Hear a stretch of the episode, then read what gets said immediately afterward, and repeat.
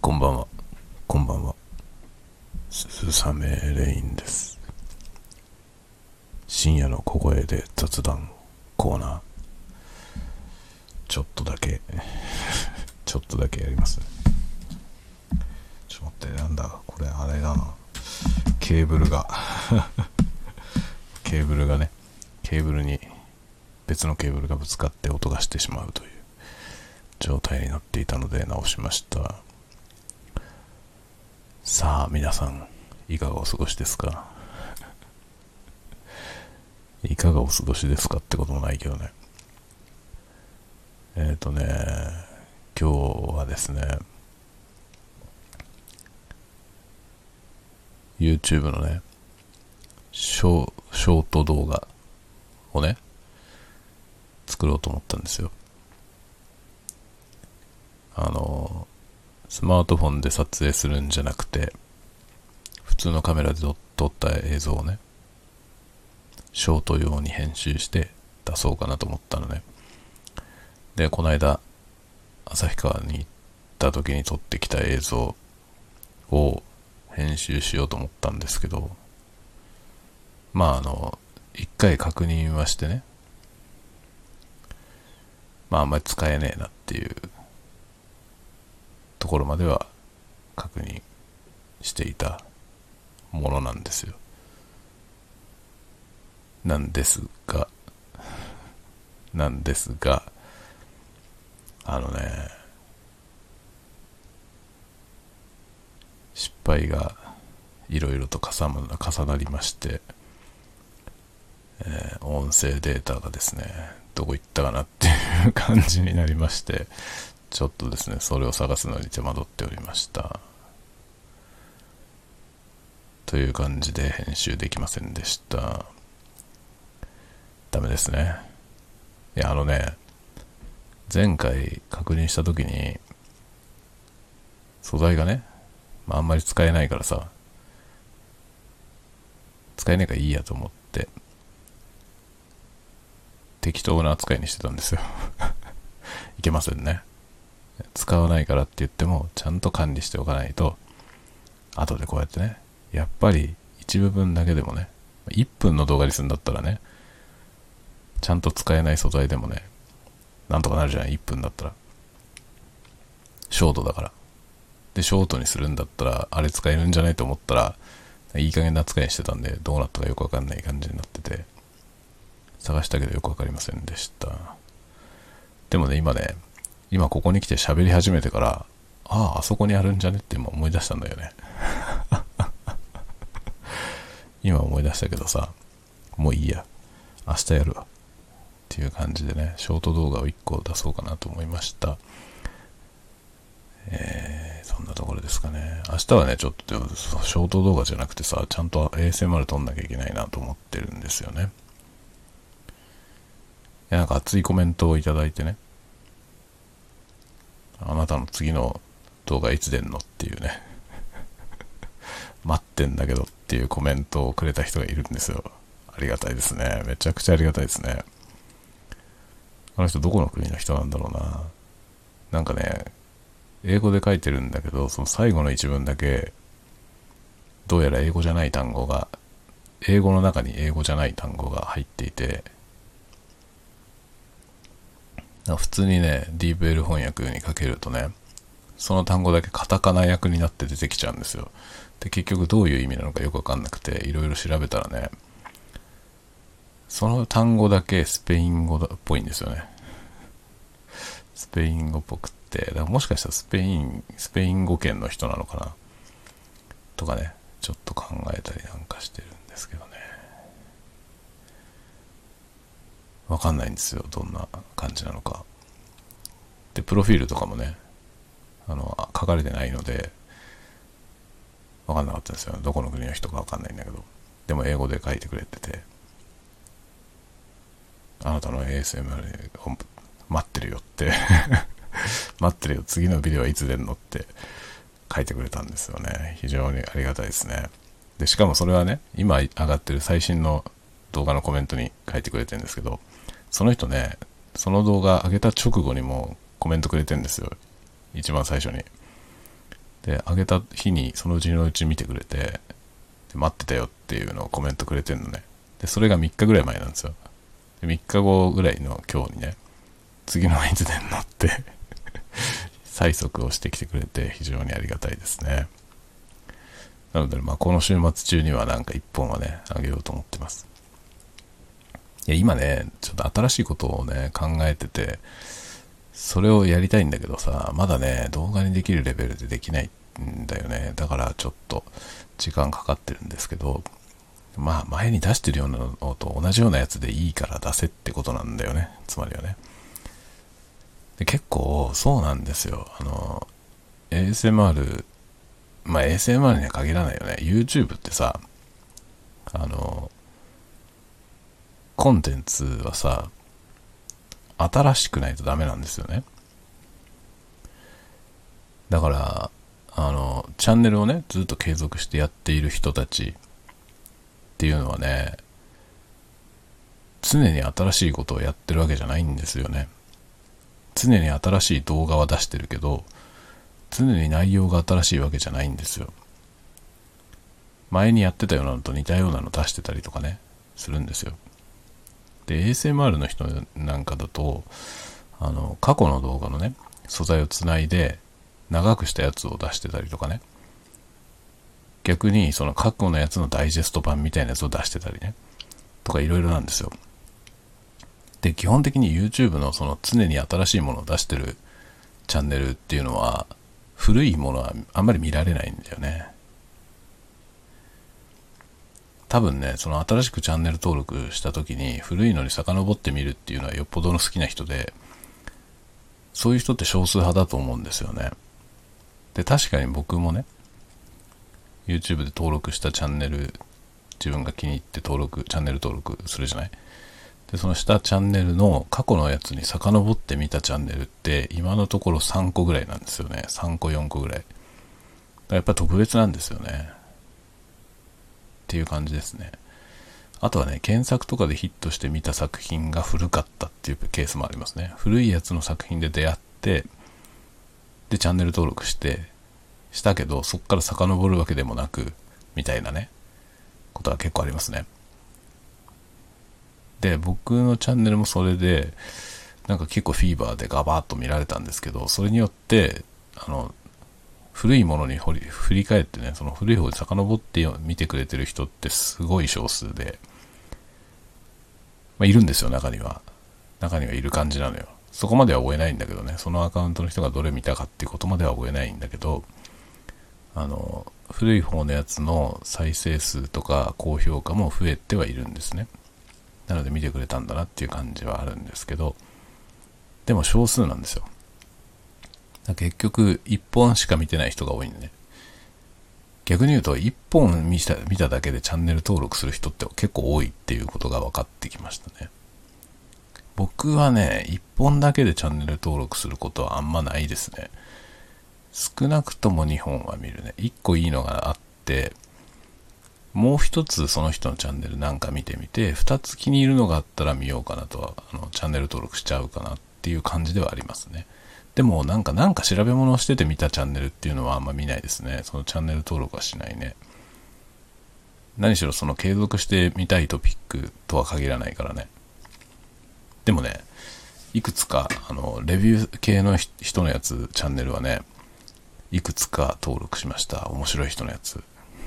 まあ、全部海外の人ですけど、あの、音響機器のね、音響機器関係で、レビューが面白かった人のやつを、を登録しましたね。楽しみにして結構見てますね。新しいの上がると見てますね。面白いから 全然興味のないプロダクトのやつでも見てますね。面白いから。だから結局さ、その、YouTube のそのチャンネル登録ってさ、コンテンツの内容というよりは、その、その人の魅力なんだよね、結局のところね。だその人に魅力があるかどうかっていうのが結構大事ですよね。って気がしますね。だから最初はさ、実用的な感じで見るんですよね。欲しい情報をやってる人のやつを見るんだけど、見てるうちにその人の、その人自身に愛着が湧いてきて、もはやなんかその人が何かやってるやつだったら別にどんな内容のやつでも見たいっていう ことになってきて、まあ、チャンネル登録してね、べったり見ていくって感じになるような気がしますね。って考えるとね、やっぱパーソナルは少し出していった方がいいかなとは思いますね。でもコンテンツとしてはさ、ASMR の場合は、あんまりパーソナルが出てないやつの方が好きな人もいるので、まあ両方やんないとって感じなんだよね。純粋に音だけのやつと、なんか個人が感じられるやつと、両方やるっていう感じですね。面白いですね。まあ結構ね、海外のサイトで、サイトとかチャンネルで好きなやつがね、あるので、それを真似していこうかなと思ってますね。真似してっていうのはコンテンツの中身じゃなくてスタイルをね、スタイルをちょっと参考にさせてもらおうと思ったりはしてますね。コンテンツの内容はね、やっぱりね、他の人がやってるのとそっくりなやつはやりたくないよね。ちょっと違うことをひとひねり入れたいなっていう思いはあるんだよね。でも多分ね、そこも違うんだよ。それもね、ニーズとは合ってないんですよね。視聴者のニーズとは。視聴者はね、常に新しいものを求めてるわけじゃないんですよ。気に入ったのと似たようなものを出してほしいと思ってる人は結構いるんだよね。だから割とね、その他の人のチャンネル見てても同じようなものを何回も上げてる人いっぱいいるんですよ。その、なんていうの、同じ動画を再度上げるわけじゃなくて、その同じような内容をもう一回撮って上げてんのね。っていう人結構いて、で僕は最初自分が見る側だった時は、こんなのニーズあんのかなと思ってたんですよね。だってこれ少し前にもね、同じもの上げ上げてたじゃない、この人って思ったりしてたんだけど、結局そういうものも歓迎されてるんですよね。待ってました、みたいなね。で、その待ってましたって言ってるような人って、もう出るたびに全部見てるからさ、その何日か前に出てる同じような動画も見てるわけよ。なんだけど、その似たようなものが上がってきて、これ前と同じじゃんっていう人はいないのよね。そうじゃないんですよね。前と同じでもあっても、前のものはもう見ないんだよ。新しいやつを見たいわけよ。っていう感じのニーズなんで、あのね、自分の前にやったものの焼き直しみたいなもの、僕ね、そういうものを作るのにすごい抵抗があるんですけどね。でも、視聴者はそれでいいから求めてるんだよね。そこに少しね、ズレがあるんですよ。認識のズレが。そういうことがね、少し分かってきて、ちょっとね、2番選手を恐れずにやってみようかなっていうのも思ってますね。で、まあ僕の場合ね、その自分のチャンネルの最初の方でやってたコンテンツよりも今の方が、まあいろいろなノウハウが蓄積されてきたんで、まあ、特に音に関して全然前のものよりもね、はるかに良いクオリティで出せるようになってるんですよね、今。なので、過去にやったようなネタをちょっと撮り直してみようかなという思いもありますね。で、しかもその、フィーバーした時にね かなりフィーバーした時に、その過去のやつに遡ってみた人が少ないっぽいので、ということは古いやつの焼き直しをやっても新鮮に受け取ってもらえる。見てる人が少ないから。っていうね、その、それを逆手にとって、あの、新しい動画として前と同じようなネタをやるっていうのは、意外とありなんじゃないかなっていうこともちょっと思っていますね。という感じで少しね、今考え中です。考え中です。いや、あのね、そうそう。で、マイクも欲しいんだよな、マイクも。マイクはね、音取り用のマイク、喋りじゃなくて、喋りを取るやつは今のやつでいいんだけど、音用のやつをね、マイクを買いたいなと思ってて、でもね、マイクだけ買えばいいわけじゃないのよ。まあ、ケーブル。ケーブルはこの間さ、あの、コネクターとケーブル別々に買ってきて自作したんですけど、それのやり方が一番安いからね。それでまた作ろうかな。でもそれでもね、安いとはいえ、それなりに金額がかかるわけよね。コネクターが高いから。結局、ちょっとしたお値段になる。で、さらにマイクスタンドとかも買わなきゃいけなくて、いやー、出費がって感じなんでね。出費がって感じですよね。さらにはね、部屋を改装しようと思ってるんですよ。YouTube 撮るために。いいでしょ？うこのね。何がメインかよくわかんなくなってきましたよ。もう人生におけるプライオリティがね、めちゃくちゃなことになってますけど、それをね、今考えてんのよ。で、まあ、部屋をね、その、見直すのは、まあ、僕だけの問題じゃなくて、家族ぐるみの話で、まあ、今はですね、僕が2部屋、1人で2部屋使ってるので、まあ、そのうちの1部屋を、あの、家族のね、共用スペース、プラス、うちの奥さんの寝室にしようと思っているんですよ。今僕の寝室になっている部屋。ここ、ここの部屋ですけど、今僕がいる部屋。で、ここの部屋は今書庫。本棚がどっさりあって、まあ、ぎっしり本が入ってるんですけど、書庫兼僕の寝室で、まあその、この部屋に隣接して、ウォークインクローゼットがついてて、そこに、まあ、僕とうちの奥さんとの服が置いてあるという感じなんですよね。なので、ここの部屋をですね、明け渡して、まあ、僕の寝室であるこの世をやめて、今僕はベッドに、シングルベッドに寝てるんですけど、このベッドをうちの奥さんに明け渡し、で、ここはですね、奥さんの寝室書庫え、作業部屋。うちの奥さんとか子供たちが何かする時の作業部屋にしようかなと今考えております。まあレゴやったりとかね。レゴやったり、えー、ミシンかけたり、その他みたいな部屋にしようと思うんですよ。これをね。で、まあ僕の寝室がなくなるので、そうすると。なので、えー、僕は今仕事部屋に使ってる部屋に、ロフトベッドみたいなやつを入れて、今作業に使ってる机の上にね、ロフトベッドみたいなやつを入れて、で、今僕の部屋にですね、ピアノが置いてあって、えー、子供の、まあ、レゴが置いてあるんですよね。レゴ部屋になってるんですよ、僕のところが。で、え、奥さんとか子供が使うための PC も置いてあるんですよ。で、その、その PC をこっちの部屋に移してきてね。で、レゴもこっちに移してきて、で、まあ、ピアノはさすがに動かせないので、ピアノはそのままで。で、まあ、その部屋を吸音してですね、その反響をね、減らす吸音状態にして、撮影スタジオ兼仕事部屋にしようと思うんですよね。さらに僕も寝るという寝室でもあるという、そういう部屋に改造しようかなと考えているところです。ところがこれをですね、どっから着手したものかという問題があるんだよね。一番大変なのはね、ロフトベッドなんですよ。ロフトベッドは欲しいやつがこれってもう決まってんだけど、それがね、あの、配達してきて、係の人がね、まあ、運んできて、設置までするってやつなんだよ。自分で設置してねじゃなくて、設置までその向こうの係の人がやりますっていうタイプのやつなの。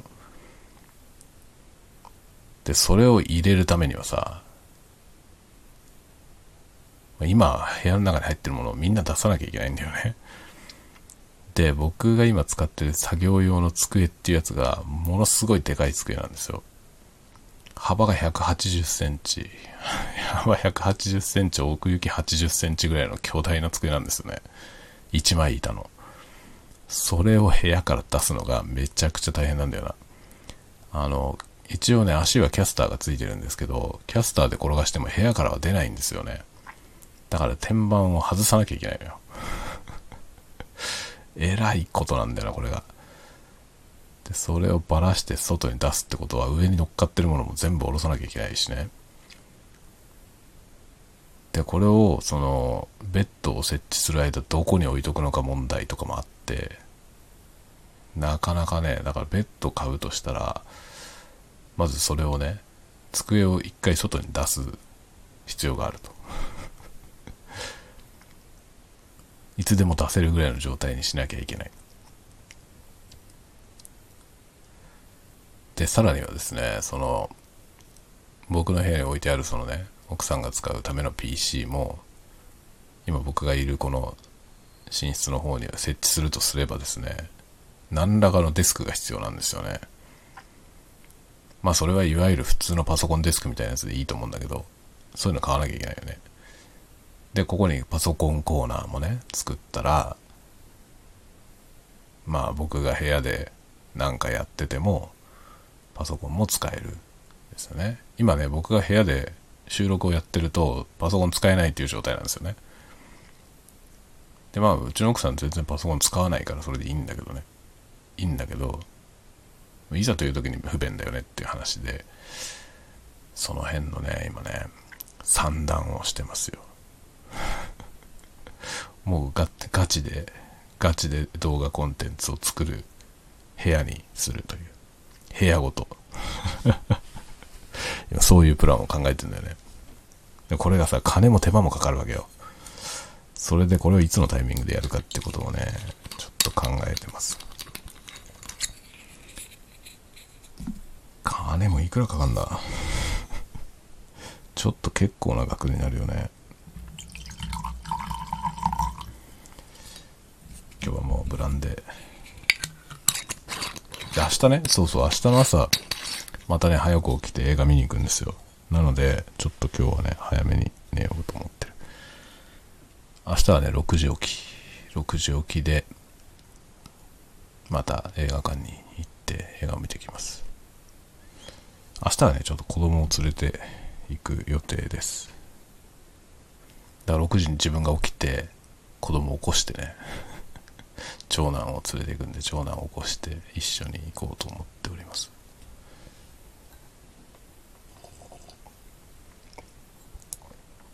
今日そんな話でさ、あの、うちの奥さんとね、うちの奥さんがね、私と一緒に映画を見に行ったことは何回ぐらいあったっけっていう話になったのよ。それで、えー、まあ、振り返ってみたんだけど、何回かしかないんだよな。僕はあの、うちの奥さんとね、映画を見に行ったことは2回か3回ぐらいしかないんじゃないかな。てか何見たろう？何見たかも覚えてないね。何しろ僕はね、ずっと、まあだから、うちの奥さんと初めて出会った頃は、めちゃめちゃ映画見てたんですよ。だから、何本見てたろう？よくわかんないですね。ほとんどだから、なんだろう、平日とかも、毎晩ぐらいの勢いで映画館に行ってたのよね。毎晩ではないけど、さすがに。でも、平均して多分週3日ぐらい行ってたんじゃないかな。っていう感じで映画に行ってたんですよ。深夜、あの、レイトショーでね。歩いて行けるとこに映画館があったから。てか映画館の近くに住んでたんですよね。だから、しょっちゅう見に行ってましたね。その時に、1、2回一緒に行ったことがあったと思うんだよな。ぐらいですね。だから今日ね、子供と一緒に明日映画行くって話で話してたら、まあね、私と行ったよりも多いんじゃないのってすでに、その子供と一緒に行ってる方が多いんじゃないのみたいな話になって、そうかもねって そうかもねっていう話になりましたね。うちの奥さんめんどくさがりだからさ、映画見に行こうって言っても行きたくないって言うんだよ。めんどくせえからいいとか言うのよね。家で、家で見ればいいやみたいな。まあだから映画館で見るってことにあんまり、その価値を見出さないタイプなんですよ。まあそういう人はいるよね。そこら辺がだからドライだからね。別に僕は誘っても行かないっていうから、最近は全然誘ってないですね、いつも。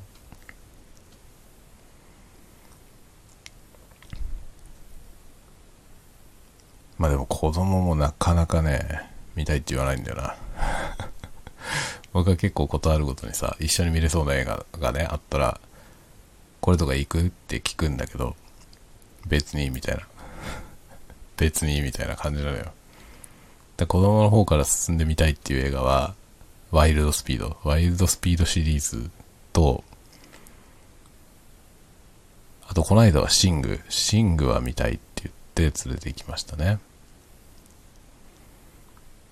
で、明日は新ウルトラマン見るんだけど、新ウルトラマンは僕が誘いましたね。で、最初は別にいいって言ってたんだけど、まあうちの奥さんもね、そんなこと言わないで行ってみたらいいでしょって言ってね、行ってみたら面白いかもしんないでしょ、せっかくね、誘ってくれてんだから行きなさいみたいなこと 言って、明日ね、じゃあ行こっかな、みたいな。行ったら絶対気に入ると思うけどね。あとね、来月、来月のククルスドアンは、もうだいぶ前からね、うちの子は見たいって言ってるんで、連れて行きますね。ククルスドアン見たいの熱いよね。そう、あのね、うちの子ガンダム好きでさ、今日はね、あの折り紙でね、ガンダムの作ってるんですよ。いろんなの。で、それね、今度ね、僕のインスタにまとめてアップしようと思ってますけど、この間全部写真撮らせてもらったからね。今日はね、アッシマー作ってました。で、アッシマー作って、これアッシマーっつって言ってたらね、うちの奥さんがアッシマー知らなくてさ、アッシマーって何って話になって、それで、で、なんかね、夕食食べ終わったぐらいの時ですね。それで僕にね、アッシマー見せてくれっつって言うから、僕は YouTube でさ、その 検索してね。で、新、新薬ゼータガンダムのアッシマーが出てくるシーンのやつあったんで、それを見せたんですよね。そしたらよくできてんねって話で、そのアッシマーのそのね、それ本物を見たらさ、そのうちのせがれが作った折り紙のやつがね、あ、なんか雰囲気は合ってるじゃんみたいな ことでね。で、今日はひとしきりそのゼータのね、話を知ってて、で、そのね、熱いシーンじゃん。あのアッシマ出てくるところってさ、最初にアッシマが出てくるところって、アムロとシャアが再会するシーンのとこなんで、まあ熱い話なんですよ。で、それをうちの奥さんは初めて見てね、今日は。めちゃくちゃ面白そうじゃんって言うから、だから言ってんだろって だゼータガンダムはめちゃめちゃ面白いんだってずっと言ってるだろって話をして、ね、まあ今度ね、あの新薬ゼータをね、まあ、みんなで3部作見ようかって話を今日はしました。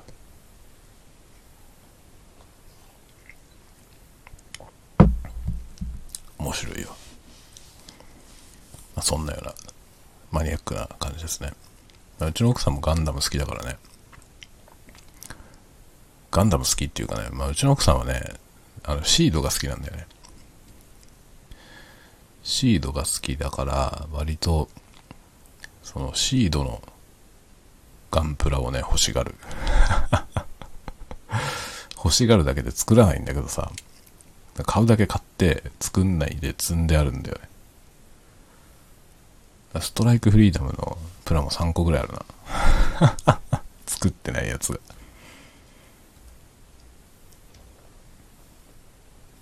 わけわかんないですね。面白いでしょ？くせ者ばっかりです。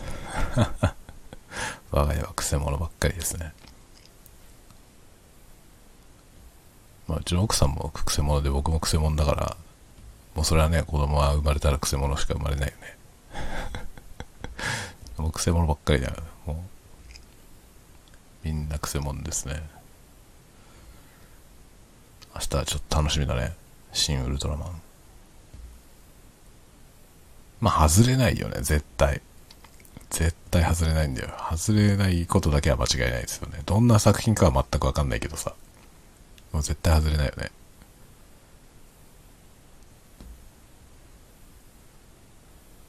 今度、新仮面ライダーもやるんでしょ僕ね、最初その新仮面ライダーの話聞いた時ね、冗談だと思ったんですよ。虚構新聞かなんかだと思ったの。またまた、つって いくらなんでもね、シン・ゴジラやってさ、まあ、新エヴァンゲリオンの話がもう出てた後にシン・ゴジラだったよね、確かね。で、作品としてはね、シン・ゴジラが最初で。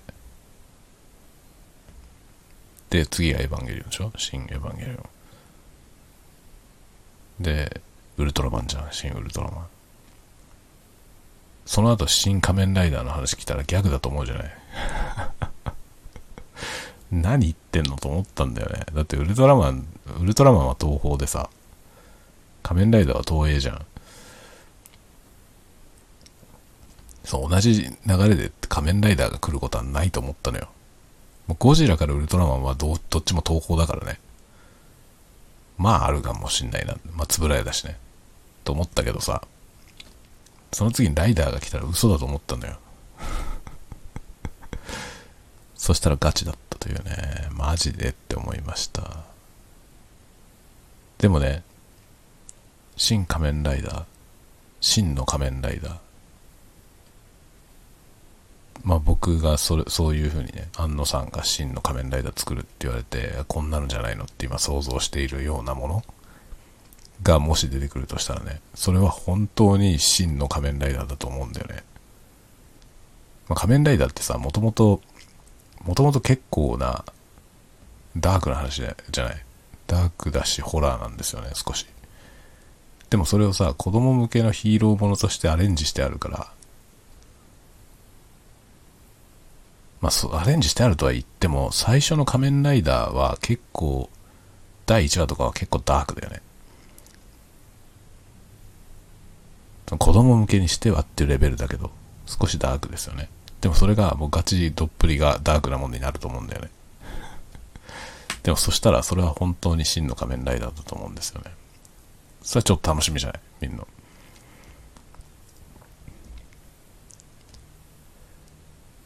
ウルトラマンもね、間違いなく楽しみなんだよな。だって安野さんって多分、ウルトラマンっていう作品の何が面白いのか、何がかっこいいのか、誰よりもよく知ってる人だと思うんですよね。だから多分ね、ウルトラマン大好きな人、僕もそうですけど、僕はあの、ウルトラ Q、ウルトラマン、ウルトラセブンの 3, 3部作というか3作までは、あの DVD 全巻持ってますので ボックスセットを3つとも持ってますので、そのぐらい大好きですね。なので、まあ、僕みたいなね、ウルトラマンガチ勢 ウルトラマンガチ勢の人たちはね、間違いなく楽しめると思うんですよ。新ウルトラマン。どんな話か全然知らないけどね。全然知らないけど、僕らが満足しないものは出てこないだろうと思いますね。なんだかんだ安野さんっていう人はオタクだからさ。で、純粋なんですよね。ものすごく。ものすごく純粋で、その、自分が見たい映像を作るってことに関して、誰よりもまっすぐですよね。だから、絶対にね、もう僕らの見たいウルトラマンが見れるんだよ。それだけは間違いないんですよ。まあ予告の時点でやばいんですよね、すでに。予告のスペシウム光線ぶっ放してるやつありましたけど、僕が見たいスペシウム光線でした。これだよって思いましたね。何なんだろうね、あの、感覚。安野さんってすごいよね、本当に。まあ当たり前だけどさ、今、今更安野さんってすごいよねって話もないけどさ、安野さんってすごいんですよ。本当に。自分が見たいものに対する欲求がすごい。ある意味だから、ピュアですよね。その映像の監督としてあんなにピュアな人いないですよね。打算とかそんなことは一切ないんですよ。もう見たいものを作りたいというだけ。ただそれだけのモチベーションで、あれだけの熱量でものづくりをしてるっていう感じなんですよね。そういう人なんですよね。すごいよね。だゴジラすごかったでしょ。シン・ゴジラ。僕たちの見たいゴジラだったよね。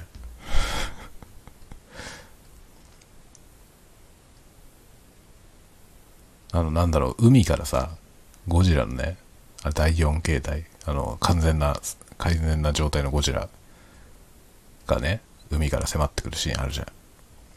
まあ、あのシルエット見た時点で、これなんだよと思ったよね これだよ見たかったゴジラって思ったよね。あれはさ、僕らの、まあ、僕はさ、あの、ゴジラの初めて映画館で見たゴジラは84年のやつなんですよ。1984年のゴジラ。あの、スーパー X で新宿でね、新宿でゴジラと戦うやつ。スーパー X ってなんか UFO みたいなさ、ゴジラと戦うための UFO みたいな兵器が出てくるんですよ。それを使って戦う新宿のど真ん中でやるやつなんですよ。それ、それがね、僕のファーストゴジラ体験なんですよね。ゴジラっていう映画。あの、ゴジラの後にサブタイトルがつかないやつ。で、1984年版のやつですね。同じね、そのゴジラっていう何もつかないゴジラ、ただゴジラっていう映画は、1954年にもあるんですよね。それはファースト、本当のファーストゴジラ。で、それから30年後に同じタイトルの別の映画がね、できていて、まあ僕はそれが原体験なんですよ。ゴジラ原体験。で、その原体験のゴジラがね、頭の中でこう、発光するじゃない。そのね、それ見た時は僕はまあ小学校の低学年だからさ、まあ強烈な印象が残るわけですよね、僕の中に。で、今も見れば多分、いろいろね、映像的にだって、映像技術もね、1984年の技術ですから、今の技術から比べればね、そんなにすごいわけではないよね。特撮としては結構完成されたものですけど、まだ CG はないからね。で、あのサイボットゴジラとかいうね、あの、ロボットの、ロボットの着ぐるみみたいなやつを使って撮影されてるんですよ。当時の結構な技術を使って作られた映画なんだよね。でそれの、そういう技術的なことはあんまり知らずに見て、印象だけがあるじゃない。で、その印象はさ、三十数年を経てね、頭の中で発光してるわけですよね。発光して何か変わってるわけですよ。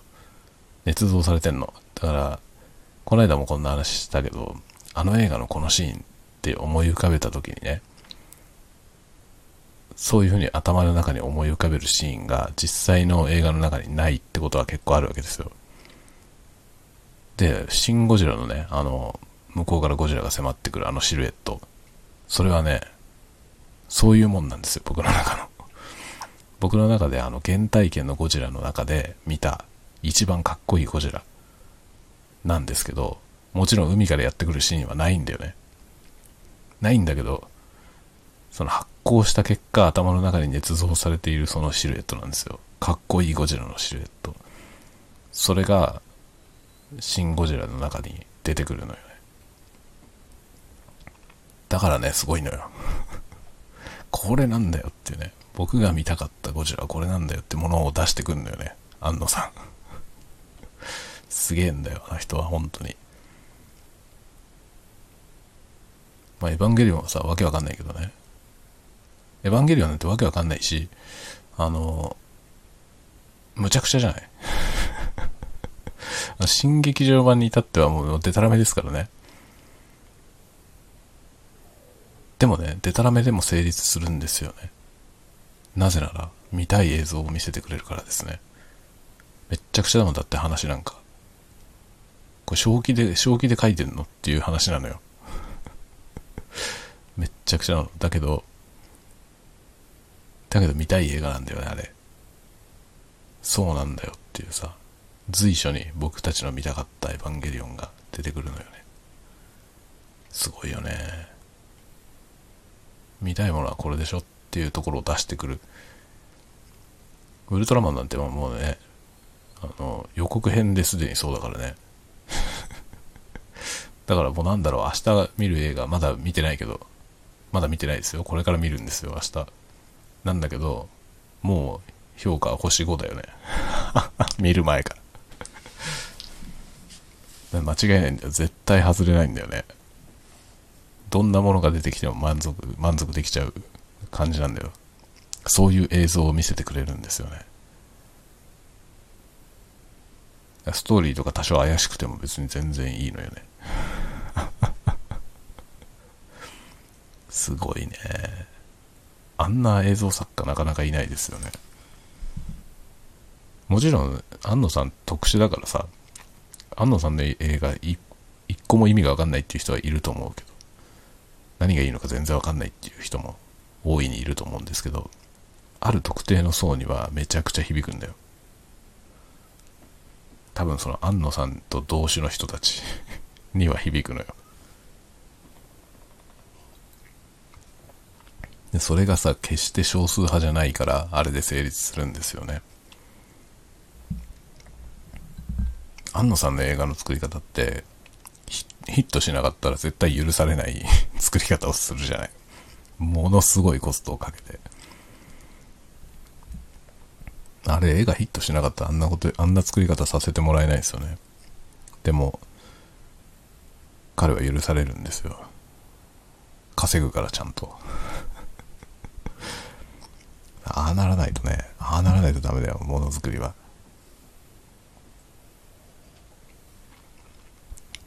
やりたいことを存分にできるだけの金を得るっていうことですね。それさえやっていれば、どんな無茶苦茶を言っていてもみんなついてくる。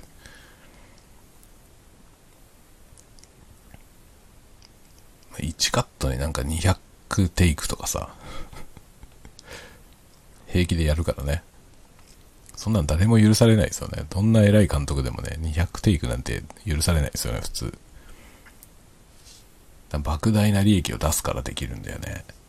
その1カットにものすごいコストかけてもさ、ちゃんと回収するから。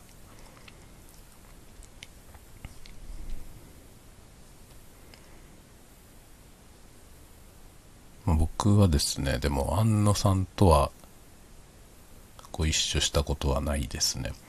あの、エヴァンゲリオンのね、歯、歯の時。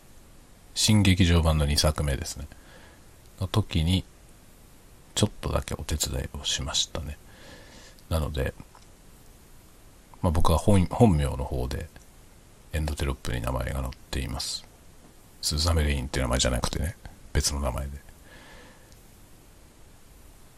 あのね、本当に末端の仕事しただけなのよ。だけど、エンドロールに載せてくれたんですよ。なので一応ね、あの栄光の作品に名前を刻むことができました。でも安野さんと直接は何もやり取りをしていません。まあ、監督が見るようなところを作ったわけじゃないから、もっとずっと、ずっと末端の方をちょっとだけ、本当にちょっとだけ手伝いました。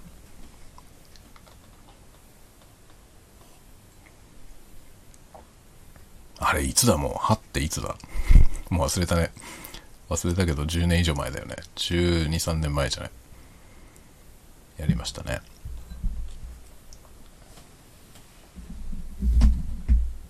あバッテリー残量が、バッテリー残量がなんとかって言ってきたから、そろそろ終わろうかな。ちょうどいいね。時間的にも。6時起きだし。というわけで、今日は何の話だったかよくわかんないね。なんで、ああ、そうか、明日映画見に行く話から安野さんの話になったんだな。まあ明日はね、新ウルトラマンを見てくるので、あ、でもね、明日新ウルトラマン見るでしょう。でも夜は ASMR のビデオを作るので、日曜日の夜に、ポッドキャストで新ウルトラマンの話します。だから明日の夜の、この、小声雑談では、話してえな、多分。新ウルトラマンの話したいだろうな。ダメ、でも、ダメだ、ダメだよね。ダメです。日曜日のポッドキャストでやるから、明日はなんか別のこと喋るね。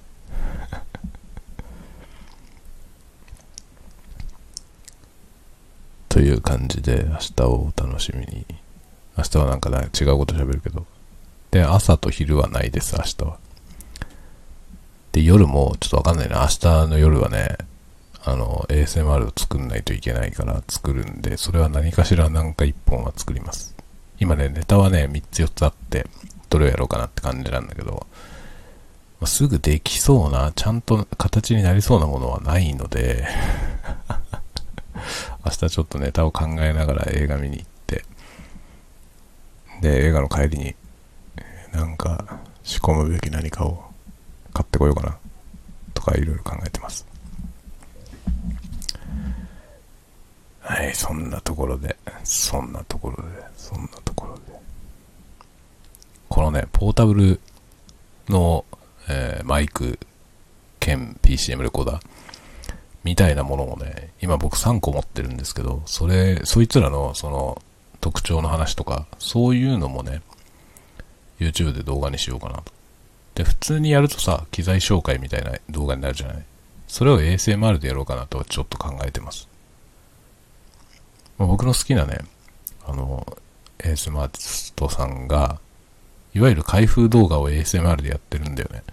それを見て、ああ、これいいなと思って、ちょっとやってみようかなと思ってます。開封動画じゃないけどね、僕のやつは。まあ、ASMR やる人向けに、PCM レコーダーの、まあ、機種によってね、どう違うかみたいな話、やってみようかな、と考えています。でも、明日作るのは多分それじゃない。あなたのビデオ待ってますって言ってくれる人がいるので、その人向けのやつを作ろうと思います。まあそんなところです。ちょっとね、明日の夜はちょっとまた違う話をしようと思う、今のところ。でも、明日の夜になったら忘れてるから、何喋るかわかりません。では皆さん、今日もゆっくりお休みくださいおやすみ。おやすみ。おやすみ。